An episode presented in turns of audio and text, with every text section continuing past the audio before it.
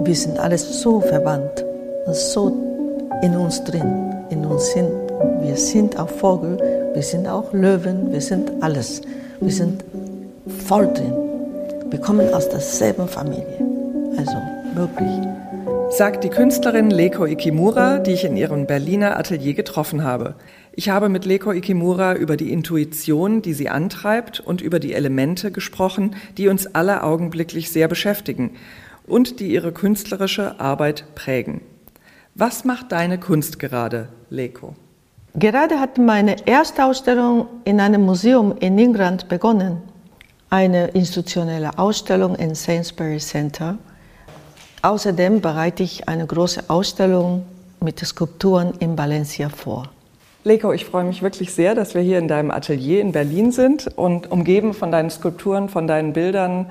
Und ähm, das ist eine sehr inspirierende Atmosphäre. Auf der einen Seite sehen wir den Innenhof, in dem riesige Bambuspflanzen wachsen. Und auf der anderen Seite deine Malerei an den Wänden, deine Skulpturen auf den Tischen in verschiedenen Stadien der Vollendung. Ähm, aus verschiedenen Materialien. Du bist ja in Japan geboren. Wie kam es, dass du als junge Frau dich auf den Weg gemacht hast und äh, dich für Spanien entschieden hast? Es ist schon so eine Flucht. Und ich finde diese Flucht auch eher so positiv.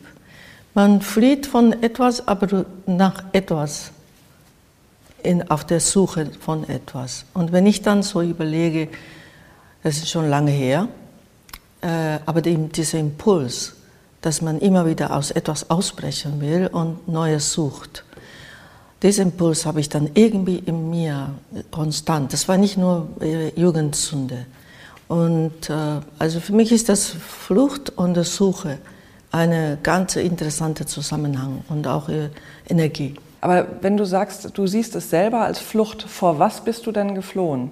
Vor so vielen Eingeschränktheit und es ist irgendwie auch jetzt, passt das so der Momente, wo man ähm, so eine hermetischen Gesellschaft gelebt hat. Und damals äh, in den also 70 Jahren, 60 Jahren war es schon so, dass in Japan noch nicht so offen waren. Und auch dieser große Trauma nach dem Krieg. Die Menschen sind sehr innerlich auch äh, traumatisiert, verletzt. Daher habe ich den Eindruck gehabt, dass ich fliehe vor etwas, was ich nicht lösen konnte, ich alleine. Dennoch einen Schritt zu machen, das war mir sehr wichtig. Und das war so auszubrechen von diesen Enge und äh, Beschränktheit ähm, und auch durchaus so eine Pressure. Du musst leben wie die andere. Wie lange bist du in Spanien geblieben? Fast sieben Jahre. Und deine Wege haben dich dann aber in die Schweiz geführt. Ja, ich habe dann plötzlich gemerkt, dass dort in Spanien äh, nach dem Studium plötzlich nicht so viele Möglichkeiten gab. Es gab nicht so viel berufliche Perspektive. Und schon gar nicht als Künstler. Und schon gar nicht als Künstlerin. Und schon gar nicht als Ausländerin. Als ich das erkannt habe, habe ich dann intuitiv in dieser Gegend, also Schweiz zum Beispiel, wo ich dann mein Leben verdient hatte, jeden Sommer bin ich in die Schweiz gegangen, wie eine Saisonierin. mein Studium ist selber finanziert. Das heißt, du hast in der Schweiz äh, schon ein bisschen so als eine, Künstlerin arbeiten können? Nein, niemals. Ich habe so ein stupide äh, Jobsarbeiten so. gemacht, ja, verschiedene Sachen. Also ich, ich bin wirklich kenne den Boden. ja, ja. Und so das, das Schlimmste äh, nicht schlimm. Ich fand es wichtig, mhm. so ähm, Erfahrung zu sammeln. Und ich mag es deshalb so die heutigen Karrieristen nicht. Ich finde es so wichtig, dass man alle Erfahrung sammelt. Ist doch für die Kunst so wichtig. Wenn Sie nur über die Farbe wissen, das, daraus kommt doch kein, keine gute Kunst. Und so war es für mich sehr wichtig, dass äh, ja, in der verschiedenen Lebensphase, in verschiedenen Situationen zu sein, das zu meistern, das zu, ja, es war nicht einfach. Wie, wie kommst du zu deinen Bildwelten? Sind die ähm diese Intuition, von der du auch gesprochen hast, die dich an bestimmte Orte leitet, ist es die Intuition, die dir die, die Motive gibt? Äh, Motive sind so ähm, unterschiedlich, je nachdem, welchen Schaffensphase ich dann bin. In der Zeit, als ich in, in Zürich angekommen bin und wo die Künstler sozusagen so die äh, Energie und auch die Möglichkeiten ähm, recherchiert haben und auch in der Tat umgesetzt haben, war diese äh, Bewegung, dass, die, dass diese Befreiung von Innenleben durch das viel Zeichnung und Zeichnen ähm, habe ich dann untersucht mein Innenleben. Und das war der Motor. Und auch die, natürlich die Basis ist Spanien.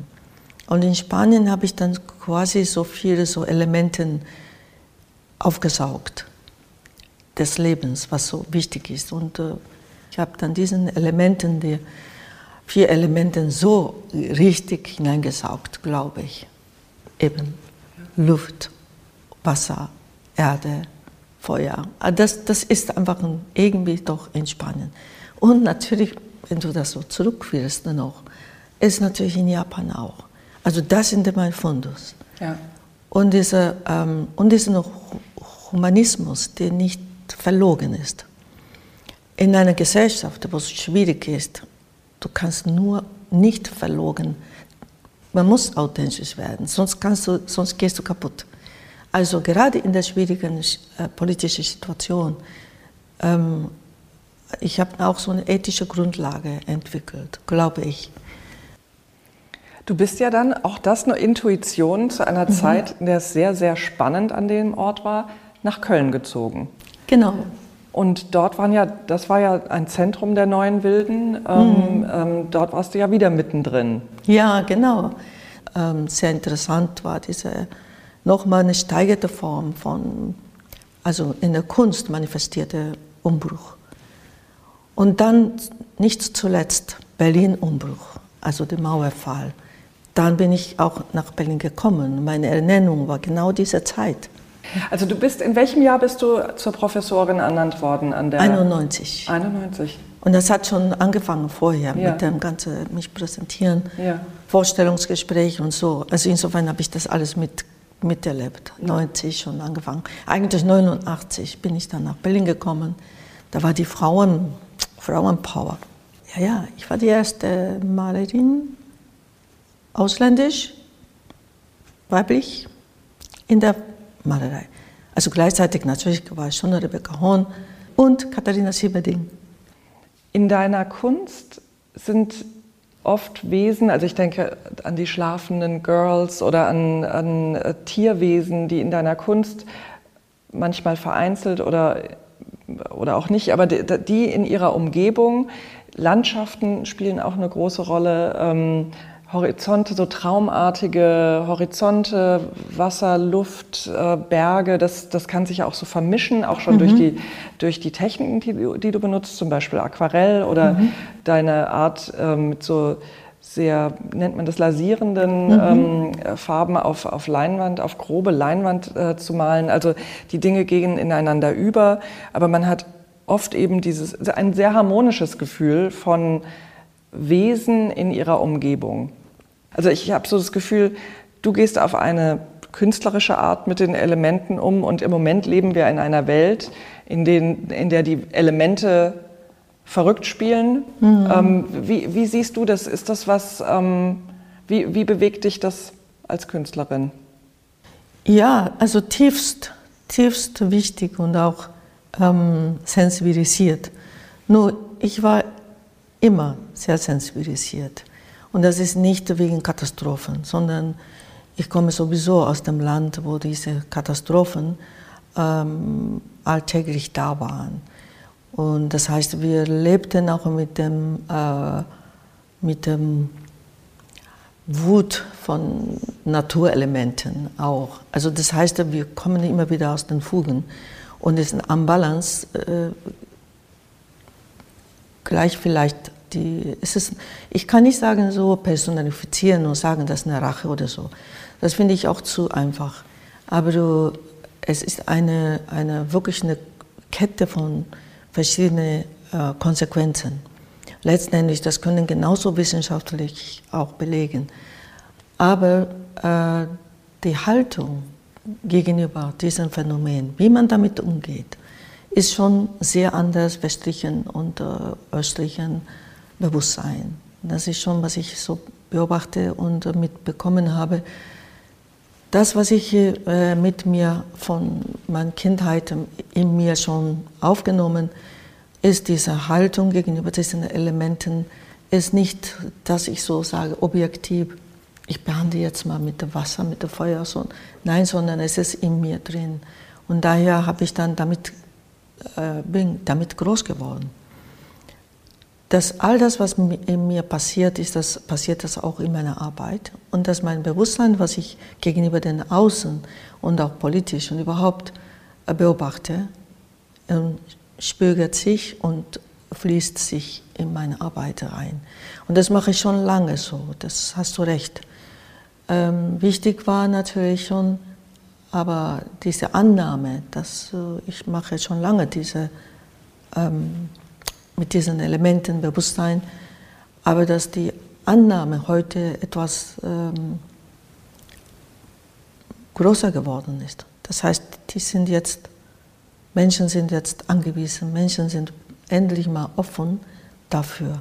Und deshalb habe ich auch, sehe ich auch durchaus die Chancen, ähm, in dieser Zeit meine Position zu, zu sehen, ähm, als Konsequenz, nicht als Opportunist sondern weil ich das schon lange, seit Jahren das mache. Und äh, die, dessen Konsequenzen oder die Bedeutung, ohne dass ich große programmiere, in sich, in sich als, äh, als solche schon in der Arbeit drin ist. Wir haben uns mal äh, darüber unterhalten, was Fukushima für dich bedeutet hat. Ähm, da hast du mir von den Hasen erzählt. Mhm. Vielleicht wäre das, also das war was, davon hatte ich auch noch nicht gehört, ähm, wie, wie die Natur auch Jahre später reagiert auf so eine Nuklearkatastrophe. Vielleicht kannst du das nochmal ähm, sagen, wie das dich auch von den Motiven her beeinflusst hat. Ja, es gibt immer wieder so symbolische Momente und symbolische Bilder, die so ein großes Ereignis ähm, wie ein Image, wie ein Bild so fest bleibt. Und ähm, ja, es ist auch eine, nicht nur individuelles, sondern kollektives Gedächtnis oder das dann in bestimmten Bildern bleiben. Und äh, also zum Beispiel, als der Vietnamkrieg war, gab es ein rennendes nacktes Kind. Das ist sowas, ist so eine Ikon, eine, eine ikonografische Momente. Und äh, damit ähm, arbeiten viele Künstler.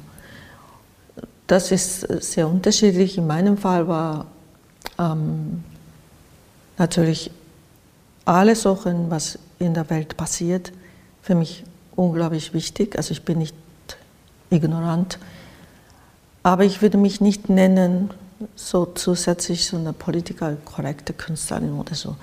Also ich gehe ganz anderes rum und anders ran, weil für mich ist das unser Bewusstsein nicht, weil mein Problem mit dieser PC-Bewegung ist, dass dieser Radius ist sehr klein. Also es geschieht jetzt oder sagen wir so, passiert in den letzten 50 Jahren oder 100 Jahren. Traditionalisten gehen nach 300 Jahren, 500 Jahren. Ich finde, das ist eine Möglichkeit, aber das ist nur ein, ein kleiner Teil vom gesamten Universum. Ist das eine lächerliche kleine Einheit? Und deshalb, ich will gleichzeitig, ähm, wir müssen bis zum Archäologie gehen, bis zum, wo die Universum begonnen hat. Und gleichzeitig ganz nah dem jetzigen Ist-Zustand und auch eine politische Situation. Durchaus Ungerechtigkeiten, all das muss man sehr, sehr Sensorium haben. Aber was kannst du als Künstler machen? Das war immer meine, meine Frage. Und deshalb äh, in diesem ikonischen Moment, als dieses Bild, das ähm, natürlich ist das viele Leute, ist das diese, ähm, die, wenn die Berge bewegen, wenn die Häuser, die festgedacht haben, bewegen wie ein Spielzeug, ist das shocking. Das ist heute noch shocking, genauso shocking in 9-11. Das sind die Bilder, die uns bewegen und in, in geheim, also eine geheime Botschaft haben, die darüber hinausgeht. Nur die Medien hatten so diesen Nachteil, dass sie auch, auch sowas ist auch konsumistisch. Das heißt, viele werden gewechselt zu den nächsten Katastrophenbildern. Was äh, damit ähm, würde ich sagen, können wir keine Entwicklung machen. Irgendwo muss man verankern und sagen, daraus mache ich ein eigenes Motiv, verinnerlichen und daraus eine Arbeit zu machen. Ich fand es schon auch wichtig, dass man bestimmte Momente auch als aktivistisch, als Aktivistin oder Aktivistin zu agieren. Damals habe ich auch so etwas gemacht. Mit der Zeit habe ich gedacht, nein, ich, meine Aufgabe ist es, ähm, anderes ranzugehen. Und so ist das diese, als ich gesehen habe, neben diesen ähm, kaputtgehenden Häusern und äh, weggeströmte Häuser und überhaupt den Menschen, die Hilfe brauchen. Und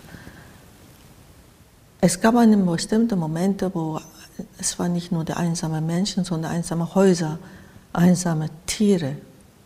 Und das hat mich so, ähm, so berührt, genauso wie anderen Dinge.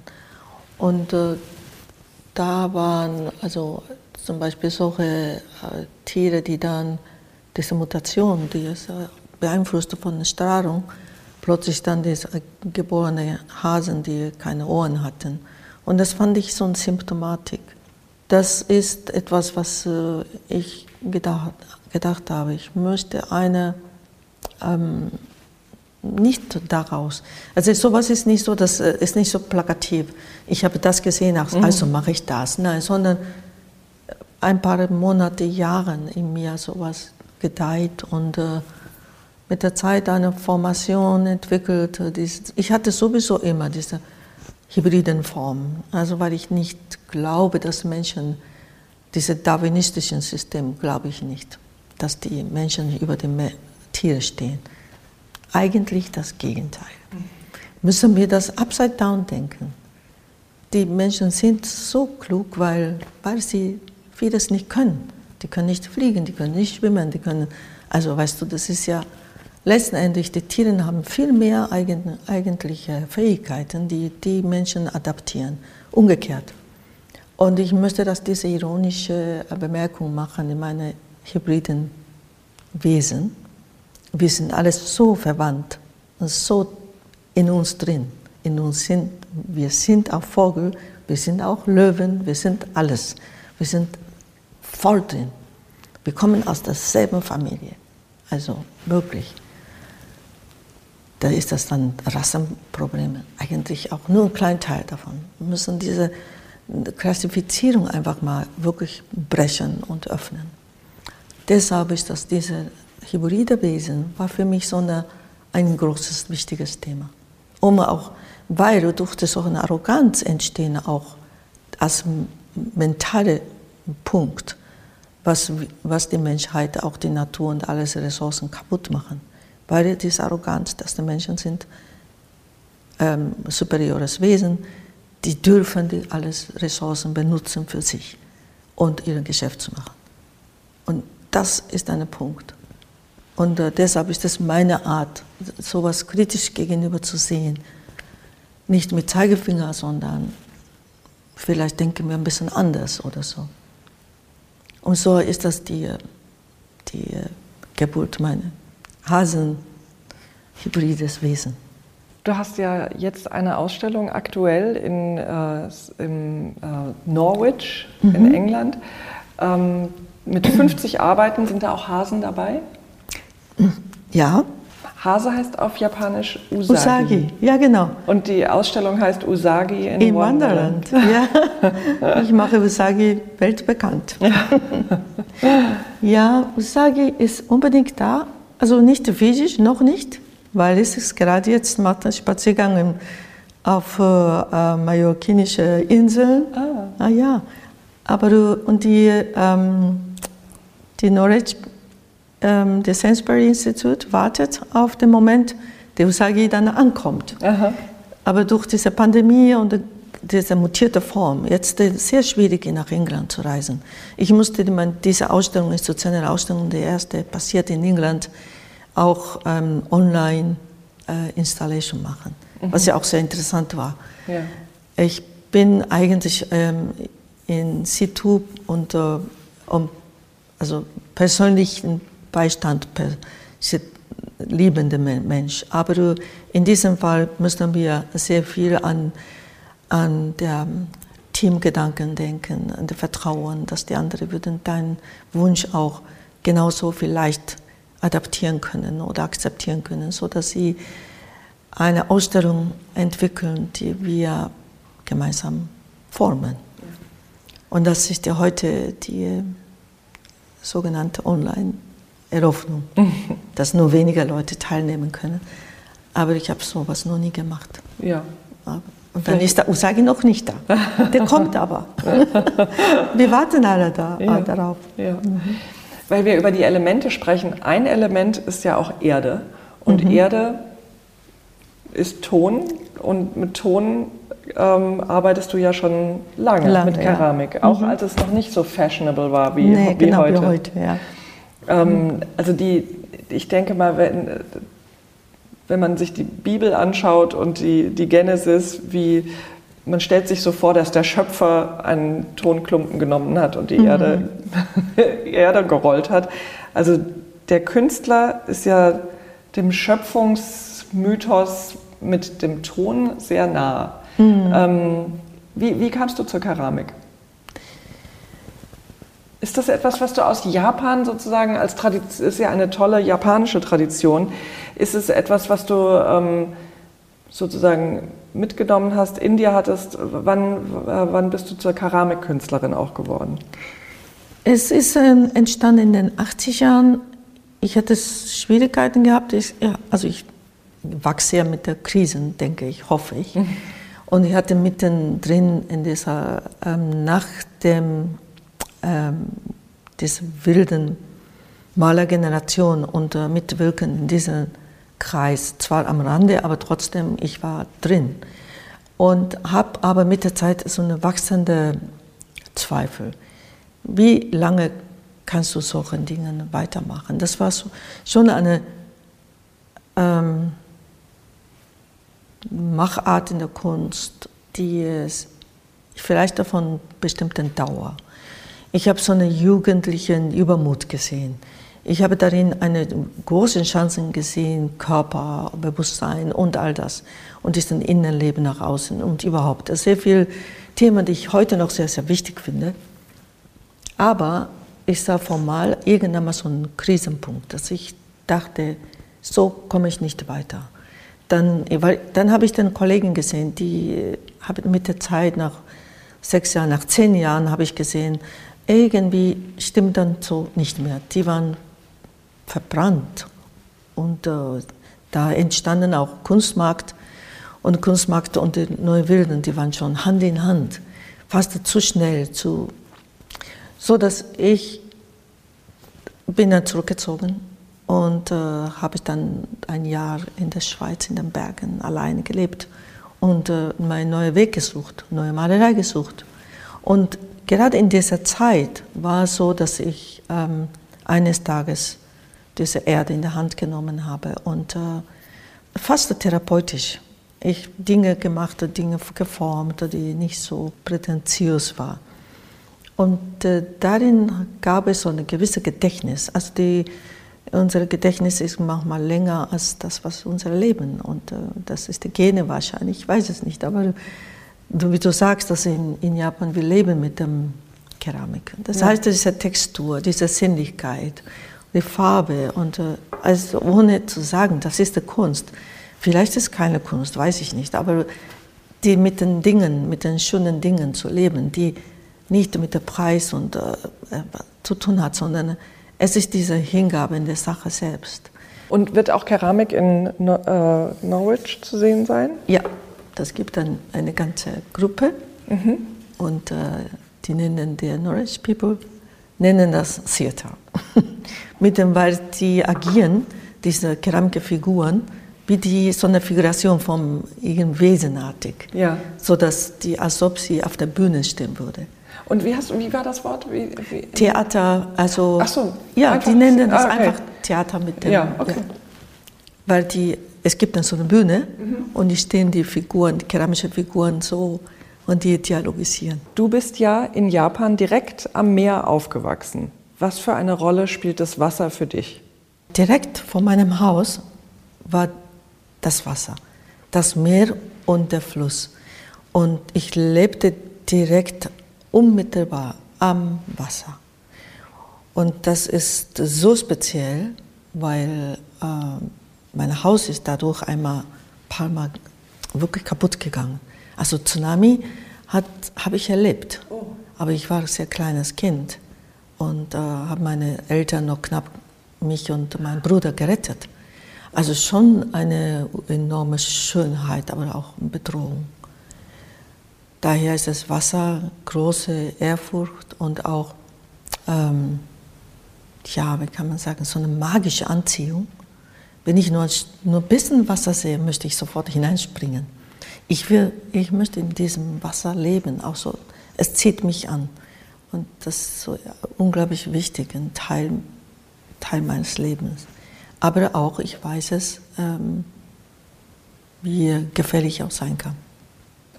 Der Gegensatz zum Wasser ist das Feuer. Du arbeitest mit Feuer, weil du zum Beispiel Bronzen gießen lässt. Und hier im Atelier steht ja auch so ein großer Ofen. Wie heiß kann der denn eigentlich werden? Also man könnte es schon brennen bis 1200. Und ich benutze das meistens 1060 Grad. Äh, ja, aber ich habe auch mit wirklichem Feuer auch meine Arbeiten gemacht. Also allerdings in Japan, da gibt es eine so eine Art Kammer, ähm, so dass sehr in der Natur oder ja, Anagama heißt das. Und das ist auch ein Brennofen für Keramik? Ja. Das machen die traditionell wirklich nur so eigentlich. Und mittlerweile, wir benutzen diese elektronische oder elektrische Ofen. Ähm, das ist in der Stadtleben möglich. Anderes wäre etwas schwierig, weil da brauchst du wirklich ein großes Gelände.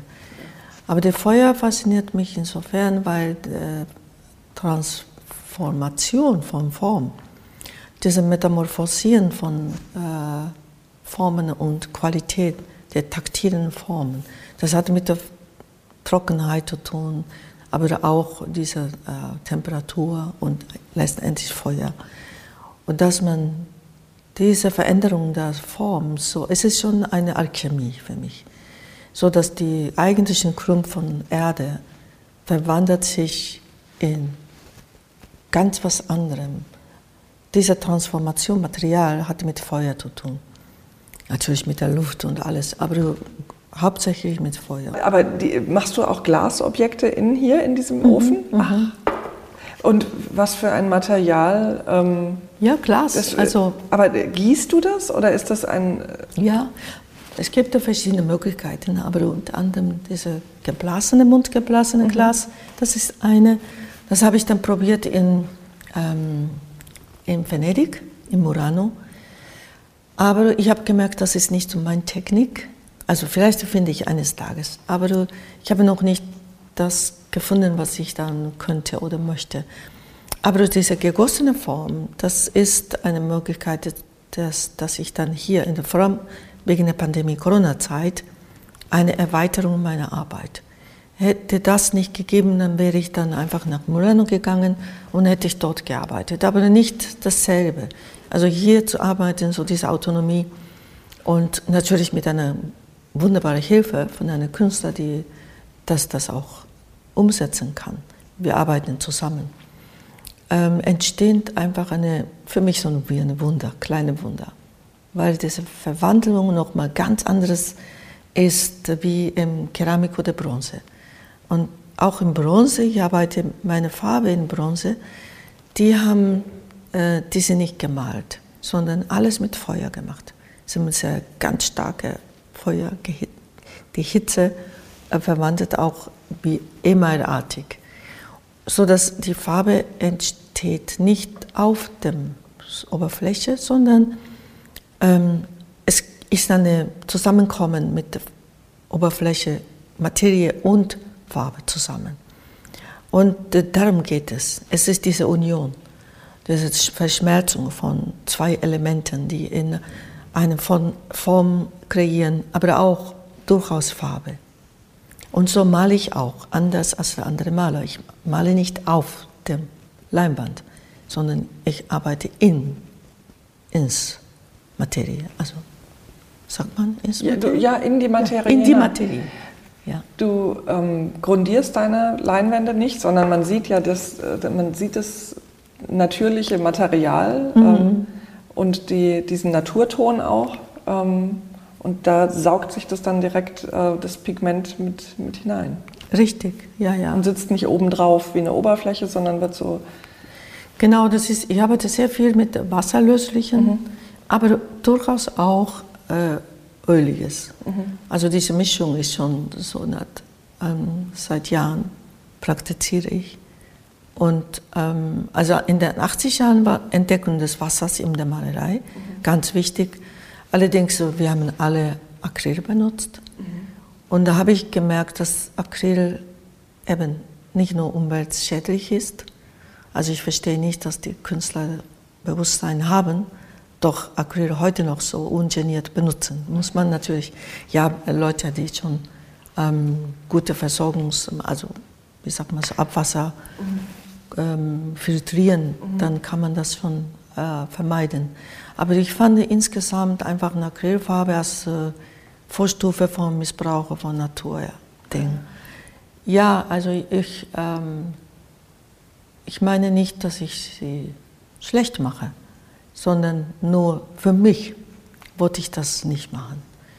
Und so, als ich dann gemerkt habe, zum Beispiel Schichten könntest, könnte ich nicht mit Acryl so gut arbeiten, weil das würde irgendwann Plastik. Ja.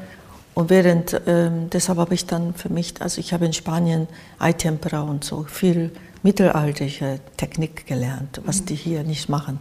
Und so war die Eitempera so eine gute Lösung, weil das die Öl und Wasser eine Fusion. Und damit kann ich dann wasserlöslich arbeiten. Also überhaupt Wasser ist ein wichtiges Thema. Täglich.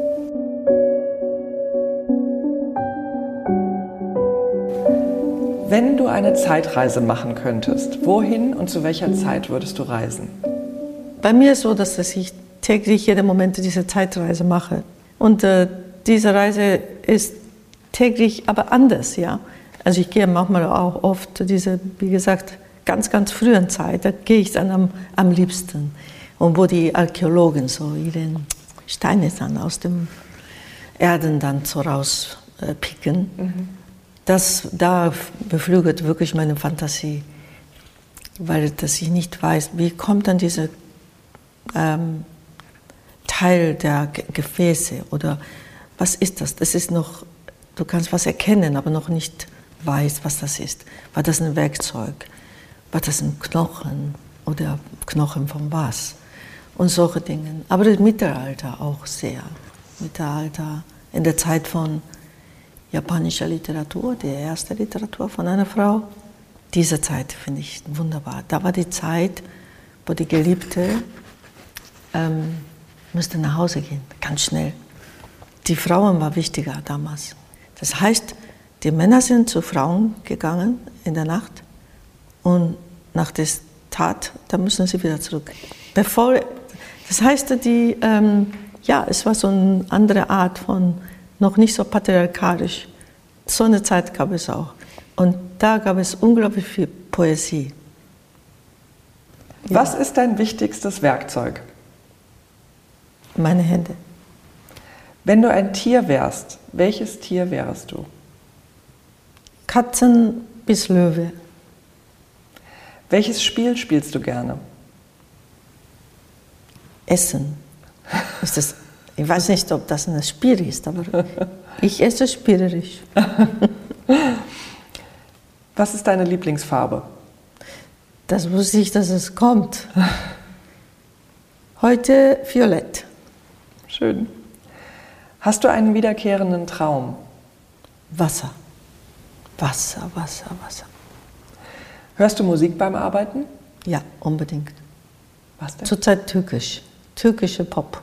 das ist komisch, aber ich finde es so gut, weil ja, vorher war immer die klassische Musik und plötzlich habe ich dann die, die türkische Sprache und die Musik, die ganz lustig gefunden. Und gibt mir so ein bisschen Drive, so eine Art Energie. Zu welchem Thema würdest du gerne mal eine ganze Ausgabe der Weltkunst sehen? Oh, ihr habt ja gerade Vogel gehabt, ne? Vögel hatten wir schon, ja.